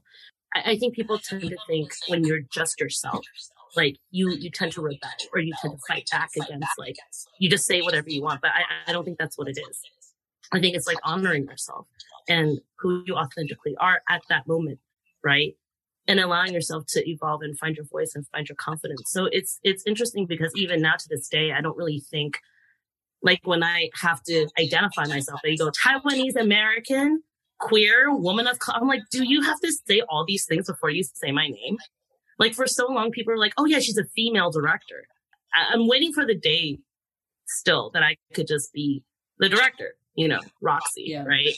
It's so inspiring to hear this because it's just about like, like I said, the word permission keeps coming up, but it's not coming from anybody else. It's coming from you and allowing parts of you to die. So I keep seeing like the death card, you know, in tarot, where it's like you have to Mm. shed the old skin in order to, you know, emerge out of that cocoon and be the next version of yourself. And this just Yeah. makes me think about like love and this makes me think about family and this makes me think about like people who accept you and love you, but they have to be willing to accept every evolutionary stage of you. Right. So then this started to make me think about like, well, who do you have around you that will be completely all encompassing, accepting you for that? So I, I know that there's a lot of, I don't know. I just keep thinking, Genevieve, the next question I want to ask you is not on my beat sheet. It's just mm-hmm. about, you know, talking to younger people who struggle inside their bodies. Like, what would you say to them? say thank you for sharing that because I feel like it's not it's not always easy to have to visit like prior selves that have had to shrink or minimize or invisibilize parts of yourself. And I think each time we time travel back to smaller versions of ourselves, we can like hug them or, you know, offer them like a, a, a touch of care. And I think that's like an incredible kindness to have that awareness of like where you've been and also where you want to go. Um, and there's also this there's this really good astrologer named Alice Sparkly Kat on Instagram. Um, and they posted this thing that was like, most things that we try to improve with self improvement can actually, or most things we try to solve with self improvement, we can solve with self compassion. Hmm. And I feel like it's about like accepting ourselves more than it is like improving ourselves or like bettering ourselves for like anyone's measurement or validation. One one thing I wanted to add before I answer your question is like I, I really get the logic of like naming ourselves as like queer, non-binary, like women of color, people of color. Like I, I get the logic, right? Like I get why we have to sometimes name ourselves as that for the purposes of like a grant or like an application. And there's political weight, right? Like these names didn't just come from nowhere. Like we made these categories. They have like a political history and a social history. So I get the logic. Mhm. But what I'm finding is in addition to understanding the logic, I also would like to live inside of the illogic. Mhm. And I think that there's a lot of beauty and wonder in things that don't have like a strict logic to them because oftentimes when people are asking us to define ourselves, they're asking us to be coherent, right? And I always ask like coherent to who? Hmm. because I'm I'm perfectly fine being incoherent to myself and being, you know, perhaps coherent or understandable to the people who really know and understand me. And I'm actually very comfortable if someone walking down the street looks at me and has no idea what's going on there and is like, I, I can't compute what's happening. Mhm. Like I'm actually okay with that. Like I'm actually okay with the fact that you can't conceptualize like all of my being. That's okay. Mhm. Um, and I guess that does tie to like what I would say to younger people. And I've gotten the chance to like speak to a couple different younger groups recently um, through like some school organizations. And I think the biggest thing that I want to tell young people, which is weird because I'm like, I'm not that. I don't even, I don't know how, I'm 27. I'm like neither old nor young and age is but a concept. I, I remember that. It's Yeah. it's a weird, like things Yeah. are happening, but then you're still so young and people take you seriously. People don't. It's, it's a lot. Yeah. I, Yeah. I, I hear you. I do feel like a tortoise. Like I have a lot of age, but I also am just like, Yeah. Ro- Roxy is reading your soul. And I don't know, Roxy, it's what, like 10,000 years old? Like, Oh yeah, for Yeah. sure. I'm like been through your many cycles. I feel that way. It's actually really lovely to hear that because I do feel that way often. Like I feel mm-hmm. like I've been here and I feel really tied to my ancestors in a way that I don't know how to explain sometimes. Mm. But yeah, I must be what I would super spiritual. Oh, sorry, sorry. Yes. You must No, be very yeah, thank you. spiritual. Yeah. Yeah, thank you for saying that. I think for the longest time I didn't think I was because I'm like a you grew up in like a Christian, went to Christian school, like was raised Catholic. yeah. Um kind What? of that. I know. Yeah. What?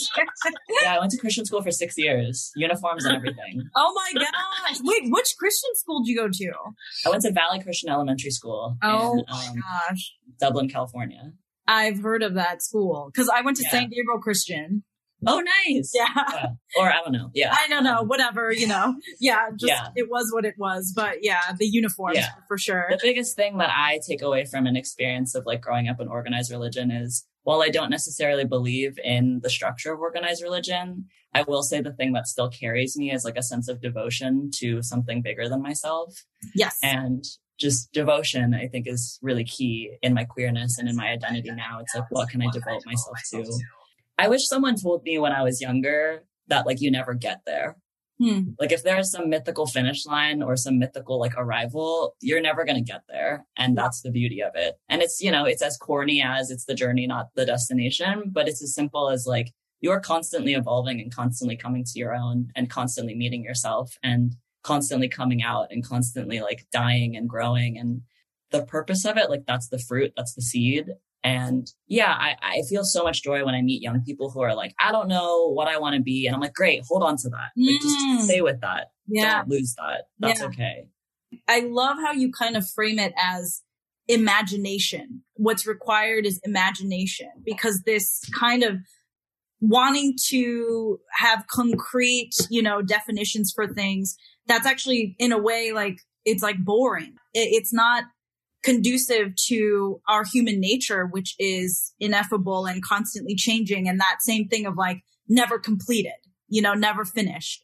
So can you talk a little bit more about how you kind of connect imagination with queer identity and um, queer bodies? Yeah. Yeah. I love this question. Um, I, I think I wrote this before, or maybe I've said it. Like, you know, if imagination is what's needed to take ourselves from here into a future that we actually want to be in, you know, a future without prisons, without police, without white supremacy, then sometimes I imagine that my non binariness or my queerness or my transness is a map to get there, right? Like it is a map of undoing, it is a map of crossing paths and bridges and divides, and it's all over the place. Mm. And and then every day becomes like the answer to the question of like how do we get there you know every day i live in my body becomes the question of like how do i become myself you know and imagination is such a powerful tool not only because it's like this starry-eyed dreamy wonder but it's like we need to orient our bodies in some direction, right? Like one of my favorite queer writers is uh, this person named Jose Esteban Munoz, and he wrote this book called uh, Cruising Utopia, The Then and There of Queer Futurity. And something he says is like, queerness is not yet here. Mm. Put another way, queerness is an ideality. Queerness is like a horizon. Mm. And I think when we remember that, like, it's not about reaching a certain destination and instead operating from a place of imagination and abundance, like, that's when so many doors open up for ourselves, right? It's like, I may never get there. Mm-hmm. I can grieve that because that's like a socialized and like ingrained idea that I had to get somewhere. Mhm. And then I can also allow myself to go anywhere. I, I think what's interesting, eh, you know, in, in one of your poems that you posted on, on Instagram, eh, and you were talking kind of about institutions and how we, we think of these institutions as having always been here, but that's a myth, right? And that's what they're actually designed to have that tagline because they want everyone to kind of hold on to that party line. But there were things that existed prior to that. And so the things we're trying to undo, they've already been undone by the, if you look at time as not linear, you know? Right. So undoing it is not an impossibility. And, you know, if we go back to like, say, ancient Greece, like, like gender was such a flexible, you know, and sexuality was never straightforward. Um, other than like literally siring a child, it, it was so much more so in flux. And the idea that the binary structure has always been king is, is inaccurate. Yeah. I mean, I think the idea that so much of what like we as queer people or like people of color or trans people, the idea that we're new is like so ahistorical and so like in denial of like indigenous cultures and like indigenous Asian cultures and Yeah. like so much that's existed outside of the construct of US mm-hmm. empire. And I think when I remember that, it's easier to feel that sense of like hope that we were talking about before, right? This hope that exists outside of the container we're in. And like, I also say this in my workshop, but you know, sometimes we'll be like, oh, you have such like a starry eyed wonder about like what the future could be. And I'll be like, yeah, a starry eyed wonder is like what got my ancestors to do what they did, which is why I'm here. Whoa. Like I exist because someone in my ancestral line had a starry eyed sense of wonder to live outside of what they had. And that's why I'm here. And that's why I'm talking on this. And that's why you're looking at me on this. You know what I mean? Like that existed somewhere in my legacy and in my lineage. And I still have a connection to that. And I'm an inheritance.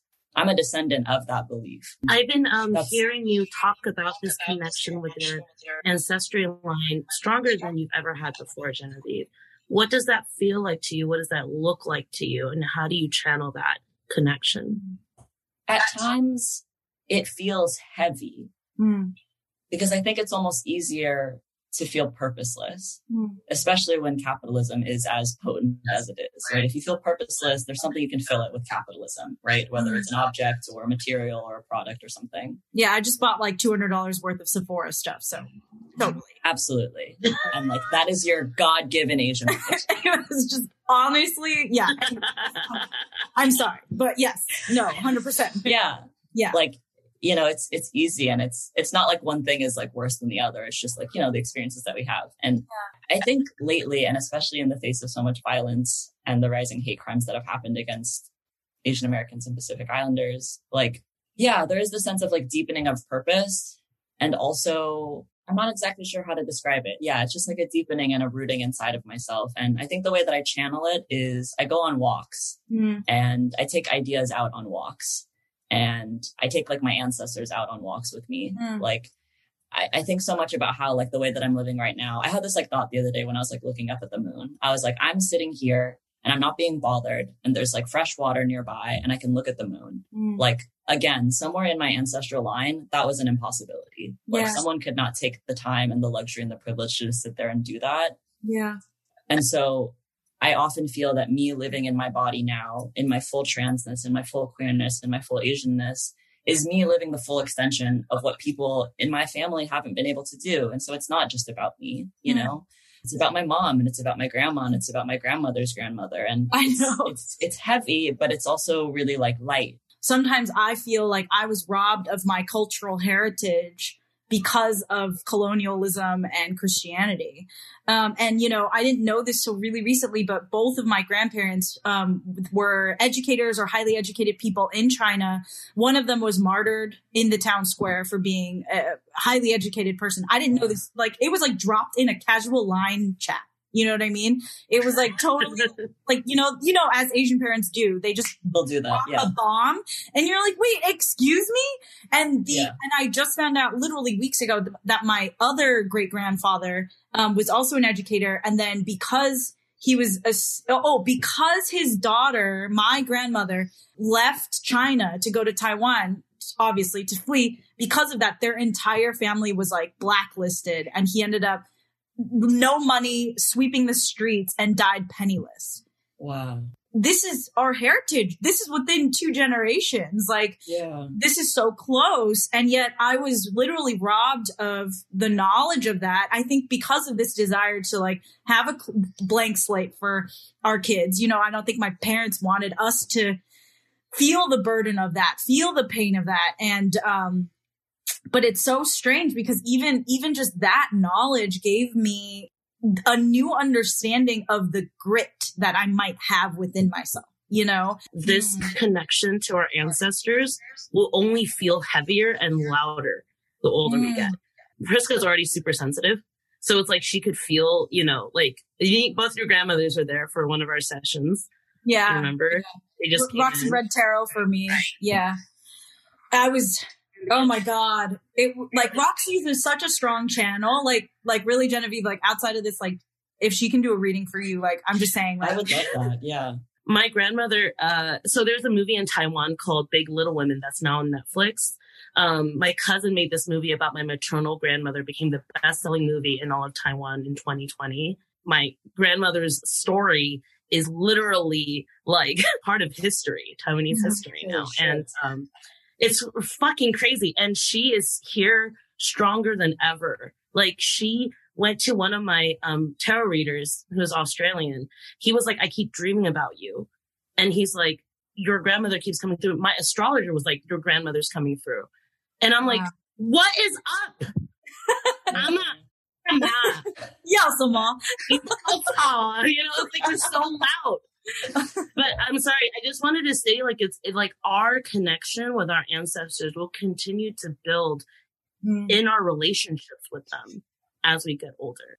Well, I think this has just been so eye opening, and like I think Roxy and I, as much as we try to engage and and and read and and whatnot, like we understand how limited our knowledge is, you know, and even going through your workshops and and your videos online what was what struck me the most was your generosity.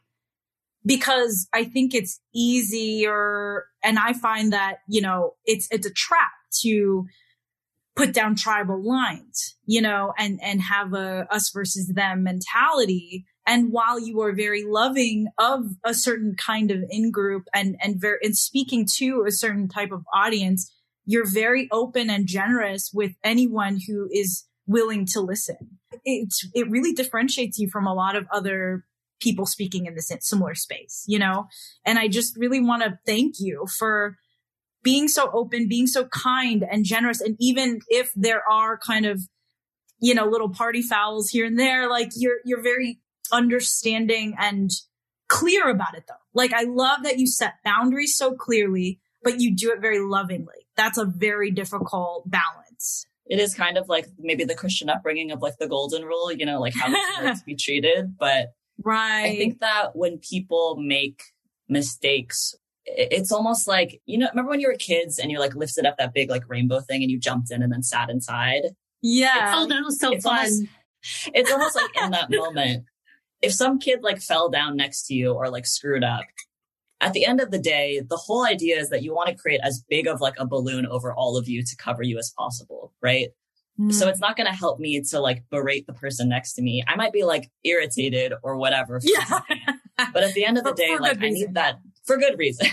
at the end of the day, I actually just need that person to con- continue to like rise up and throw the sheet into the air, you know? Yeah. So yeah. if that's the case, then I have to believe in some collective vision of us like rising. We love you, Genevieve. Like, truly, yeah. any way we can support you, you let us know as well, okay? Yeah, I love you guys. Thank you so much for this. Love you. Bye. Bye. Bye.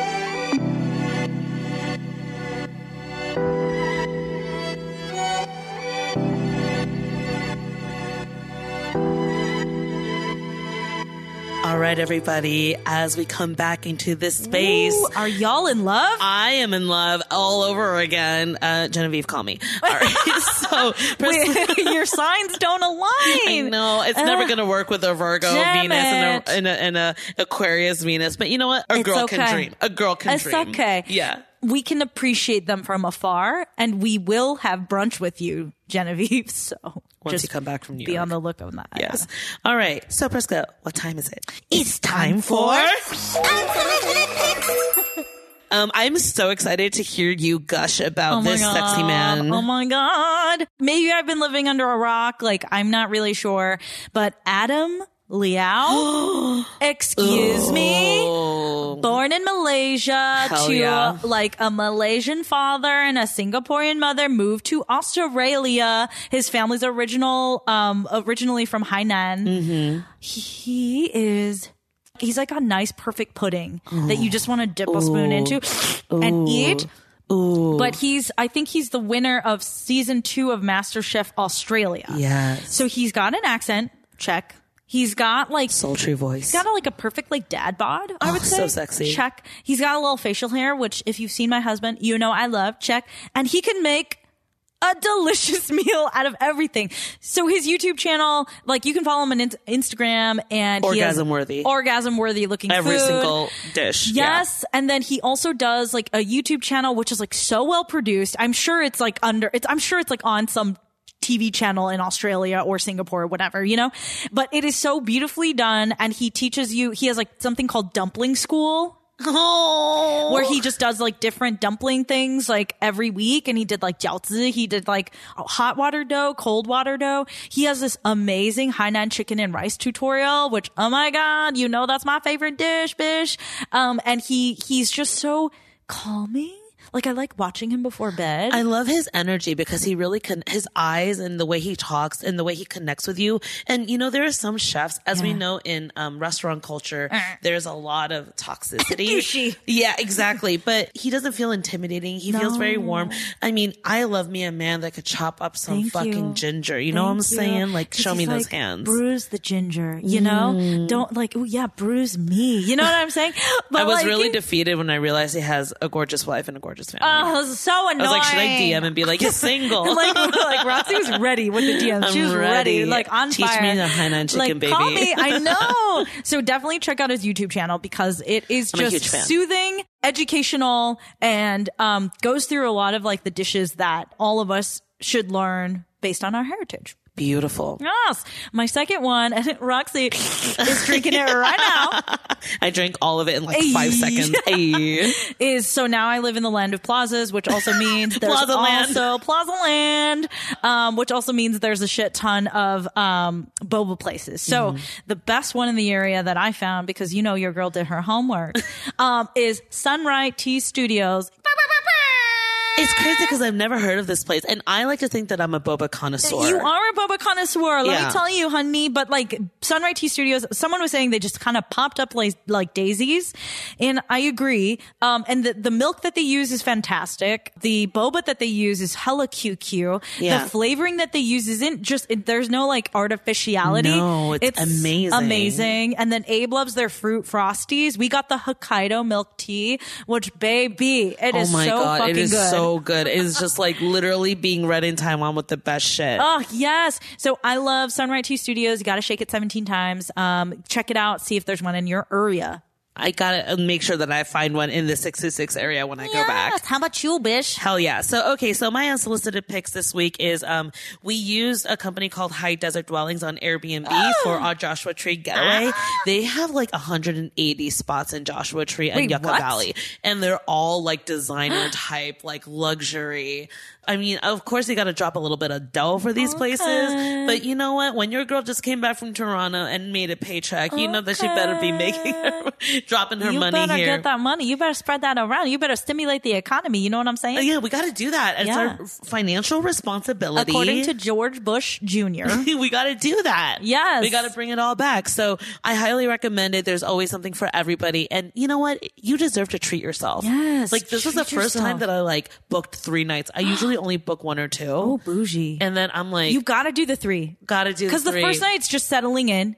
Yeah. The second night, you're like just getting used to the bed and the pillow. Yes. Oh, true, true, true, And then true. third night's like full on relaxation. I used to think like, oh, that's like too much. And then no, it's not. It it's like we, we had a very hard time leaving. Yeah, well, here's the thing. You pay the cleaning fee no matter what. The True. more nights you stay there, the lower the cleaning fee is per day. A hundred percent. Mm-hmm. Look at you. Maths. Well, how econ major. Hello. Yeah, right. And then my second pick is I just want to share my pesto eggs recipe with everybody. What? Thank you, TikTok. Okay, so I love you, TikTok. I Call saw, me. I know. I saw this on FoodTok. So basically, pesto eggs, instead of using oil to fry your eggs with in the morning, you use pesto.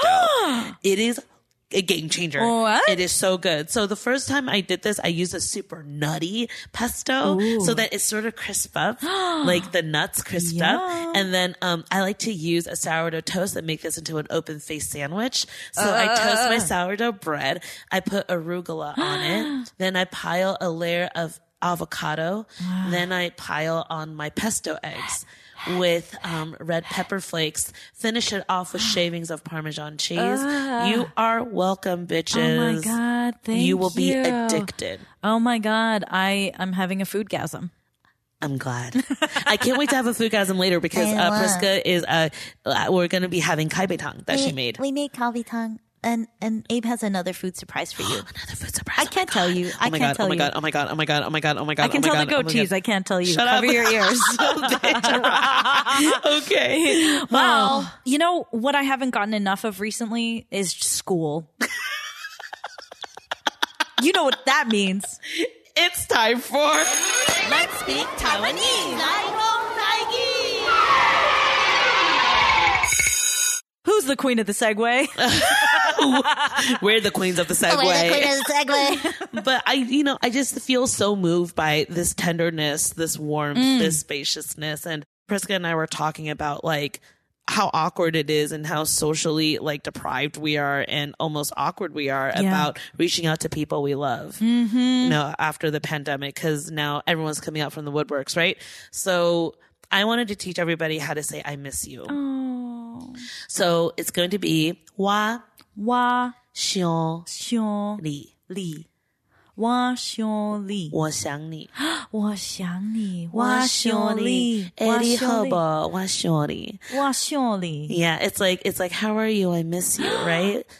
Lihaba, wa shorty. wa shorty. And then if you want to say it really messy, wacha shorty. Wacha shorty. Prisca, wacha shorty. Roxy, wacha shorty. and that's when I drive over and I'm like, okay, I'm staying at your house for a few days, bitch. she was literally in the, in the car over here and I'm like, I miss you. She's like, I'm I'm co- I'm coming to your house. Prisca you was just like, I just need me. an update. I, know. I, just, I miss you. Checking in. Hello. like if Abe calls me five minutes late, I'm like, he's dead. He's definitely dead. I'm just like, BPM I'm five minutes yeah. away. It's all good. um, so that's uh, Washoli. Yes, Watch thank you. Oh, Washoli. I love and and speaking of people that we miss, yeah. we just want to shout out some people that have been so supportive of our show and supported us financially you don't know how much it means to us. Yeah. Um, because, you know, Rox and I, we started this kind of as just a, passion project and it's something we love doing. But what we, what maybe you don't see and we'd never brag about is each episode, if it's an hour and a half of content, the ratio is about 12 to 14 hours of work, you know? And that's because we love it and we want to pour everything that we have into it. And so when people financially support us, it's kind of just saying, we love what you're doing, keep going, you know? So we want to shout out Shayna and Andrew.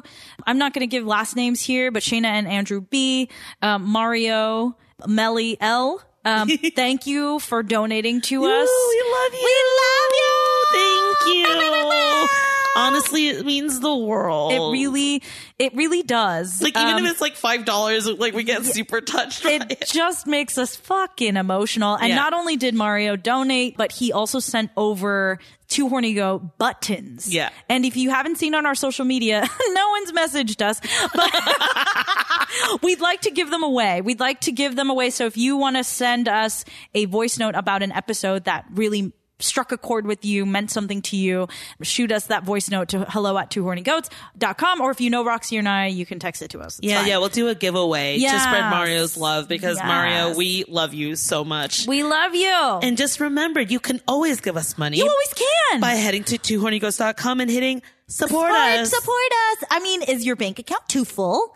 And also remember, if you donate five dollars, we'll make out with you. We'll make out Or- with you. Or you could say no to that too. yeah, that's okay too. It's, it's okay. oh, and if you're fully vaccinated, Oh, yeah. yeah, Yeah, five that- dollars that- that fully is- vaxxed, that- that then we'll is the make out. condition. Yes, Yes, you don't have to be fully vaxxed to give, but we would like to make out with you only if you're fully vaxxed. So Yeah, yeah, yeah. Get Vax peeps. Thanks to all of y'all for listening. We love all of you. Yay! So have a horny week. Our lovely goatees. And, remember, stay horny.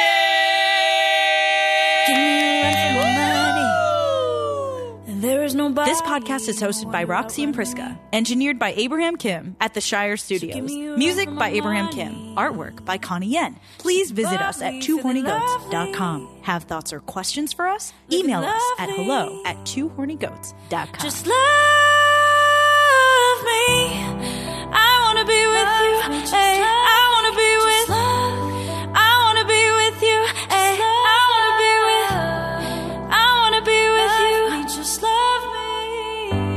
If I didn't ride blade on curb, would you still love me?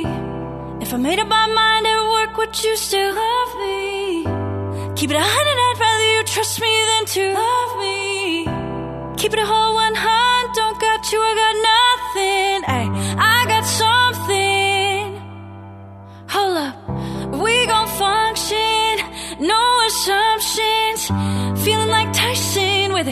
Knock it out twice, I'm with it. Only for the night, I'm kidding. Only for life, you're a homie for life, you're a homie for life. Let's get it. Hit that shoulder lean. I know it coming over mean. Backstroke over sea. I know what you need. Already on 10, our money coming. All feeling go out. This feeling don't drought. This party won't end. If I didn't ride blade on curb, would you still love me? If I made up my mind at work, would you still love me? Keep it a hundred, I'd rather you trust me than to love me. Keep it a whole one hundred, don't got you, I got nothing. Give me a run for my money. And there is nobody, no one to outrun me. So give me a run for my money. Sipping bubbly, feeling lovely. Living lovely. Just love me. I wanna be with you. I wanna be with. I wanna be with you. I wanna be with. I wanna be with you. Just love me. I'm on the way. We ain't got no time to waste. Popping your gum on the way. Am I in the way? I don't want to pressure, you none. I want your blessing today. Oh, by the way, door. By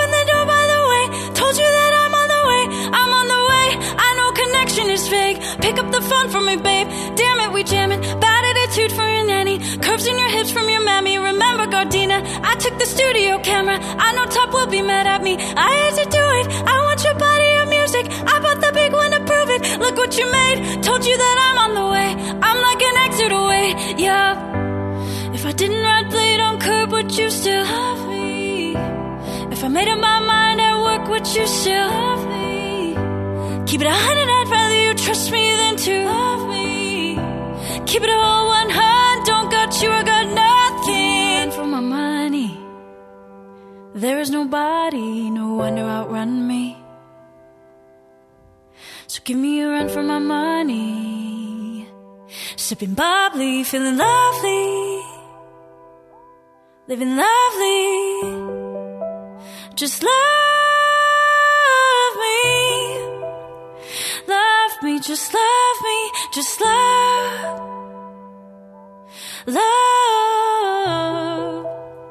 Love me, just love me.